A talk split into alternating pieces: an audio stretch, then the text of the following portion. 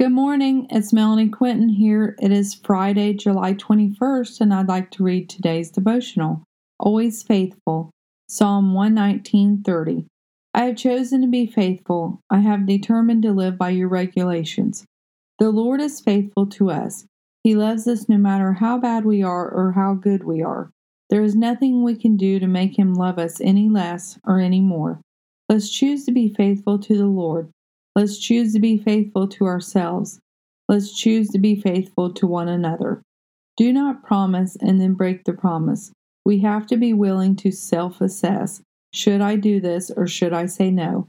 We cannot always say yes. We have to take the time we have and carefully use it.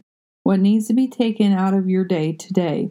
Choose to be pleasing to the Lord, for we just need to give Him our hearts and walk in relationship with Him.